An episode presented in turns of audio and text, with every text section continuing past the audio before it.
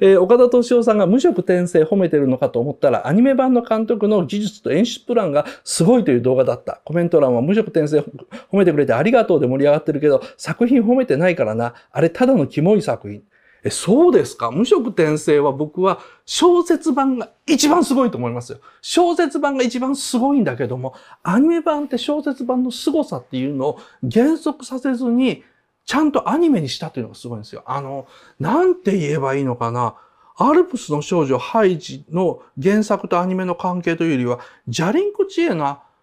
原作漫画とアニメの関係に近いのかな。つまり、原作をとことんそのまんまやりながらアニメでないとできないことをきちんとやってるのがアニメ版の無色転生の凄さなんですけども、僕自身がどれが一番好きかと言われたら間違いなく小説版が好きですね。小説版のその若くして書いたとは思えないあの作者の再起と、あとストーリーの持ってき方、転がし方っていうのはもう本当に僕は、うわ、もう参りましたって頭が下がると思ってますので、まあ、あの、岡田敏夫の評価はそんな感じだと思ってください。